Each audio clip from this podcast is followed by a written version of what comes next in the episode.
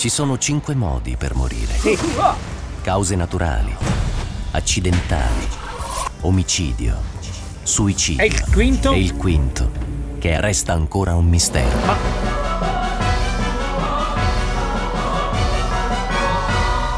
CSI Milano con Radio 105 sulla scena del Dici crimine. bene, dici bene, la nostra percentuale dov'è qui? Perché Eh? oggi vedo un giovane scrittore, famoso scrittore, un esordiente. con, un, eh, con il nuovo, con il suo nuovo libro di cui 33, 33, 33. Questo è il numero 28? 29. Eh, vedi che tengo il conto che una volta mi avevi detto che ne avevi scritti sì, 20 e 20 hai venduto 29 libri. Sì, ho venduto 29, una copia per 29. Per uno- una copia per ogni libro. È costato un po' stamparlo. Come direbbe Harry De Harry Luca. Luca, io ho venduto 29 copie all'editore E poi l'editore ci ha e pensato. poi l'editore ha venduto le sue. Sì, le ha moltiplicate, Eh, però certo. nel caso specifico. E come si intitola questa nuova Si chiama creatura? Nero come l'anima ed è il secondo capitolo di questa storia, di questa quadrilogia che ci siamo inventati con Carlo Lucarelli dopo aver fatto un'analisi della letteratura mondiale e aver scoperto che non c'è un libro sulla storia dell'omicidio.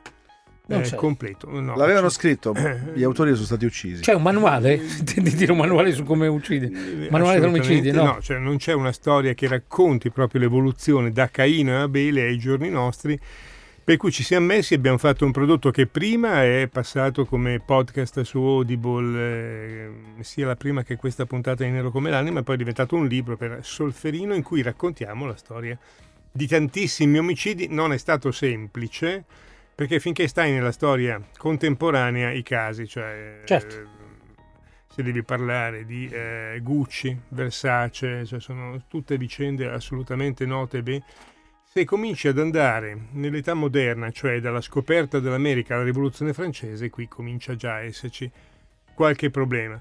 Oltretutto poi trovare degli omicidi che non siano raccontati e che non siano tutti simili, perché se io vi parlo di delitti nell'antica Roma, nell'antica Grecia, eh, che sarà la prossima trattazione, avete un'infornata di tirannicidi uno uguale Beh, viene in mente subito C- Giulio Cesare, le, Sì, le difatti, ven- ma- 27 pugnalate? 28 pugnalate? Come i tuoi libri più o meno. Oddio, non, non- non ricordo, ricordo soltanto che, la, Te ne sei occupato, no? che ce ne sono Fuoco ancora. tu, Brutus, Brute, figli fi- Figli miei.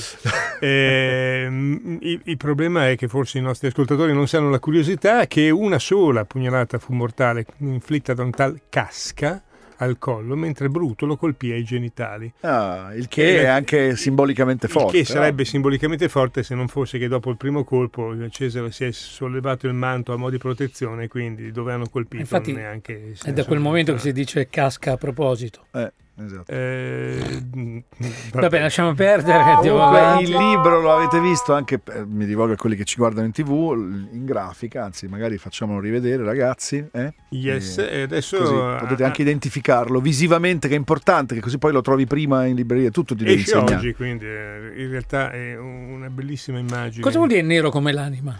Ma, sapete, abbiamo deciso di declinare le quattro puntate con il tema di tenendo sempre fermo il nero come, per cui eh, Ah. la prima è nero come il sangue, il secondo nero come l'anima.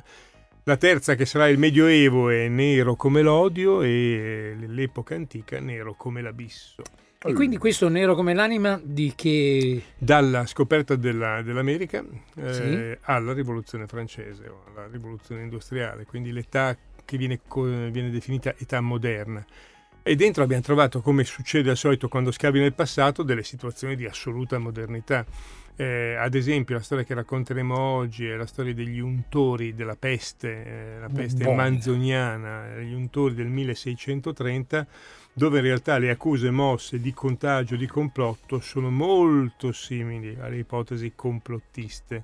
Tanto che negli anni 50... Eh, di cosa? Del Covid? Del? Covid. E negli anni 50 un- uno psichiatra tedesco ha coniato il termine di apofenia per descrivere quella mm, capacità di mettere insieme cose che non c'entrano Quel- assolutamente nulla, Ma trovare... ma trovare un filo conduttore che dica ecco cosa c'è dietro. Riuscire a tutto. trovare un filo conduttore su cose assurde. eh. Eh beh, eh, tenete Eh presente che nella peste del 1630, che non è stata la più grave pestilenza del- de- nota all'umanità, eh, comunque nessuno si è fatto la domanda ma perché ci deve essere in giro qualche nobile, qualche potente che distribuisce e unge i portoni d'ingresso per propagare, cosa gliene viene in tasca? Ah, diciamo che con tutto il rispetto, eh, perché non è che sempre eh, quando uno si fa delle domande eh, può essere definito complottista, ci sono anche dei casi in cui è giusto farsele, però il perché, la ragione, l'ultima domanda è sempre quella su cui poi i, i, complottisti fanno fatica a rispondere. Cioè, tu ascolti quello che dicono e dici, vabbè, però adesso mi devi dire perché. perché? E lì a volte c'è Casca. sempre. No, c'è quella. Poi c'è anche un altro, secondo me, fattore fondamentale: che se tu provi a mh, contrastare un complottista chiedendogli la prova di quello che sta dicendo, lui ti dice che la prova non te la può dare a riprova del fatto che il complotto è ben nascosto e quindi se non ti può dimostrare le cose è semplicemente perché certo. le cose sono talmente reali che naturalmente non si scopriranno mai. L'unica forse interpretazione mh, ragionevole di chi abbia avuto interesse a diffondere la peste, eh, magari con eh, eh, la saliva dei, delle vittime morte mm-hmm. di mhm. peste, sono i monatti. I monatti erano questi personaggi che si ex delinquenti nella maggior parte dei casi che lucravano già, sui funerali? Eh, che, Immagino, no? che pre- allora, due cose facevano funerali, uno si poi. facevano consegnare i corpi delle persone decedute per peste e li portavano eh, a, a sepoltura in altri casi sapevano quando decedeva, moriva una persona, loro erano pressoché tutti già vaccinati perché già avevano contratto la peste, sapendo che in quella casa era morta una persona, dagli al saccheggio. Eh. Certo. Okay, okay. Quindi unici, l'unica, tra virgolette, categoria professionale interessata a diffondere, che sguazzava che poteva lasciare mm. stracci... Eh, infetti, infetti mm. eh, per, per, le strade o comunque certo. potevano essere loro. Beh, c'è un altro che ci ha lucrato Manzoni. Manzoni ci ha lucrato, ma Tra virgolette, no, devo perché... dire che noi abbiamo utilizzato il Manzoni perché c'è un passaggio cui, da cui oggi cominceremo la nostra storia, sì. la storia della colonna infame di questi due, eh, Gian Giacomo Mora e, e, Guglielmo Piazza, che furono presi e eh, torturati alla fine poi giustiziati perché riconosciuti come untori sulla base, vi assicuro, di una di un processo di testimonianze di prima eh, eh e all'interno dei Promessi Sposi c'è un passaggio che è il più commovente, di, il passaggio cosiddetto di Cecilia, dove c'è una madre appunto che ha una bimba piccola che muore di peste e la affida ai monatti. E io sono molto curioso di sapere, di sentire come il nostro Cristian Jansanti ha reso un passaggio di 200 anni fa. Diciamo che Milano, Sentiamo. per chiedere minimamente scusa a Gian Giacomo Mora, gli ha dedicato una via, una vietta piccolina che c'è qui abbastanza vicino. Eh, Lo so perché c'era un bar dove andavo Ce n'ha impiegato. Prima, sì. prima, è rimasta su una colonna infame che era proprio letteralmente la colonna a ricordo del, di questi okay. due che avevano appestato a Milano. Ma devo dire che anche tirarla giù con la colonna, perché naturalmente era il segno di un fallimento, di un'interpretazione errata. Sbagliata, certo. Quindi... Però, piuttosto che riconoscere fino alla fine del Settecento il Senato milanese... Era il... E alla fine si sono, si sono, inventati una cosa assolutamente interessante. Siccome eh, c'era una, una, legge che faceva divieto di restaurare edifici pericolanti, eh, qualcuno nella notte sottrasse una fila di mattoni dal basamento della colonna infame per dire oh ragazzi guardate che questa è pericolante. E quindi la notte successiva senza Curvo. che nessuno se ne era accorto praticamente l'hanno fatta completamente sparire la notte successiva perché, perché c'era e dove stava la, la, Sai che non so dire, il monumento? so adesso lo cerchiamo. Va bene iniziamo con la prima parte della scheda di oggi. Scendeva dalla soglia d'uno di quegli usci e veniva verso il convoglio una donna il cui aspetto annunciava una giovinezza avanzata, ma non trascorsa. E vi traspariva una bellezza velata e offuscata, ma non guasta da una gran passione e da un languor mortale. Quella bellezza molle a un tempo e maestosa che brilla nel sangue lombardo. La sua andatura era affaticata, ma non cascante. Gli occhi non davan lacrime, ma portavan segno d'averne sparse tante. C'era in quel dolore un non so che di pacato e di profondo, che attestava un'anima tutta consapevole e presente a sentirlo. Ma non era il solo suo aspetto che, tra tante miserie, la indicasse così particolarmente alla pietà e ravvivasse per lei quel sentimento ormai stracco e ammortito nei cuori. Portava essa in collo una bambina di forse nove anni, morta ma tutta ben accomodata, con capelli divisi sulla fronte, con un vestito bianchissimo, come se quelle mani l'avessero adornata per una festa promessa da tanto tempo e data per premio. Né la teneva a giacere, ma sorretta, a sedere su un braccio col petto appoggiato al petto, come se fosse stata viva. Se non che una manina bianca a guisa di cera spenzolava da una parte con una certa inanimata gravezza e il capo posava sull'omero della madre con un abbandono più forte del sonno. Della madre, che, se anche la somiglianza dei volti non avesse fatto fede, l'avrebbe detto chiaramente. Quello dei due che esprimeva ancora un sentimento. Ma quella tirandosi indietro, senza però mostrare sdegno né disprezzo. No, disse, non me la toccate per ora. Devo metterla io su quel carro. Prendete.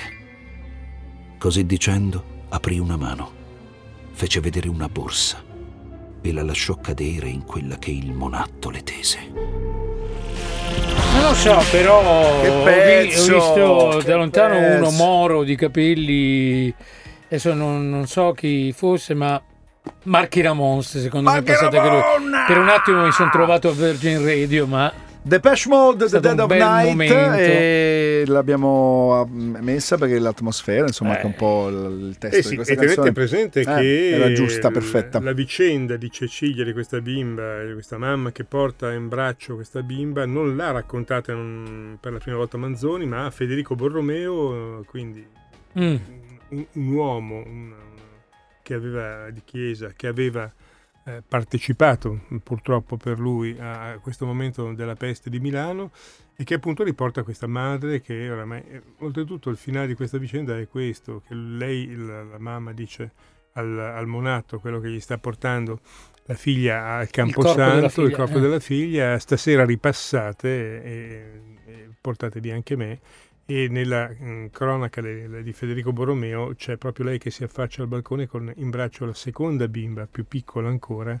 che già mostrava eh, pacificamente segni. i segni. della malattia avanzata, per cui eh, la donna alla fine, del- dopo aver affidato appunto la sua bimba, dirà passate poi a prendere me e l'altra. Senti, E magari si dico una- sdraiò sul letto Ma- accanto alla, alla bimba. Dico magari una baggianata, scusa se ti interrompo e se ti ho interrotto, ma eh, la peste non si era diffusa ovunque, diciamo, più giù della Toscana perché si viaggiava poco, cioè oggigiorno sarebbe pandemia dopo 5 secondi. Mm, certamente, nel Chiaro? senso che poi Eh. c'è stata una sorta di autocontenimento, il fatto che tu ti ammalassi ti portava a, a rimanere. essere incapace di spostarsi. certo. Ehm, in, in realtà ci sono tante invenzioni sulla peste, innanzitutto le tue grandi pestilenze non sono questa del 1630, ma sono avvenute la prima intorno al 450, la peste di Giustiniano, ai Ok. tempi di Giustiniano, eh, che ha eh, seccato così, eh, pensate quan- quanto era meno abitata la terra e le parti eh, così più, più colte, ha ucciso tra i 50 e i 100 milioni di persone nel 450, la seconda peste poi Beh. è stata la peste del 300 raccontata dal Boccaccio. Scusa, quanti abitanti avrà avuto il pianeta in quel Eh, periodo? eh, Secondo me un- non più di un miliardo. Quindi parliamo del No, no, ma anche 10% della popolazione Eh, mondiale, forse anche pesti- meno. Sì, la seconda pestilenza c'è un dato proprio preciso, si è portata via un terzo della popolazione umana. Un terzo. Un terzo un terzo. Della popolazione mondiale? mondiale. Quella del 1600? Quella 1300. Ah, ok, ok. Quella che era la peste nera, 1300, Eh, dice qui la sì, peste nera. La peste nera perché poi venne ripresa da il, il- il Un cantore. tra terzo della popolazione, Porca bravo. Il cantore fu appunto Boccaccio insieme ad altri che raccontarono insieme ad altri cronisti dell'epoca come poi la popolazione davanti alla peste si dividesse con- in due comportamenti. Chi si chiudeva e si isolava per non essere contagiato e chi si dava la pazza gioia. Della e serie. Eh, un, un dato che adesso prima che, che mi dimentichi, moderno della peste del 1630, che eh, a un certo punto si decide di organizzare una grande processione eh, in, in- in onore di San Carlo Borromeo con il cardinal Federico Borromeo e quindi tutta la gente, tutti i milanesi partecipano a questa enorme processione che si conclude in Duomo con la benedizione, risultato il giorno dopo mille Eh, morti. Guarda quante Come- analogie. come Sembra oggi. quando durante il Covid c'era la partita, l'evento, e tutti dicevano: Ma gli fanno fare la partita, chissà quanta gente. No, la famosa partita della- Beh, dell'Atalanta. senza arrivare alle partite cioè, c'era proprio una, una polemica tra chi voleva le chie- chiudere le, le chiese e chi le voleva invece lasciare Certo, aperte alla, certo. alla- alla Ma- preghiera. Ma sto leggendo, allora Venezia ha il 60% della popolazione, 4 quinti a Firenze. Parliamo sempre di quella più, non di- della bubonica, di quella precedente. Della peste nera del 1600.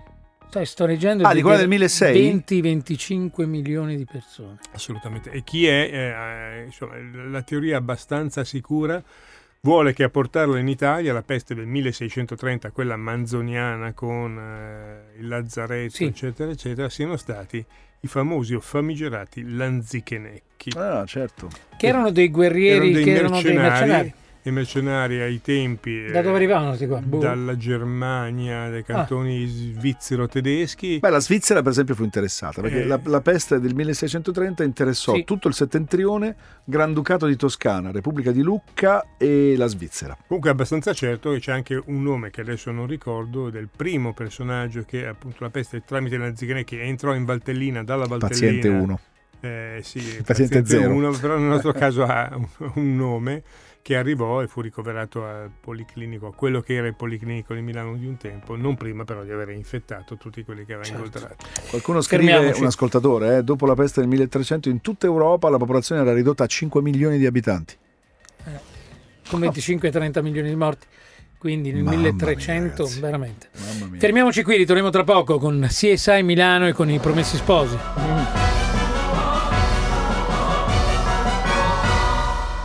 CSI Milano torna tra poco sulla scena del crimine.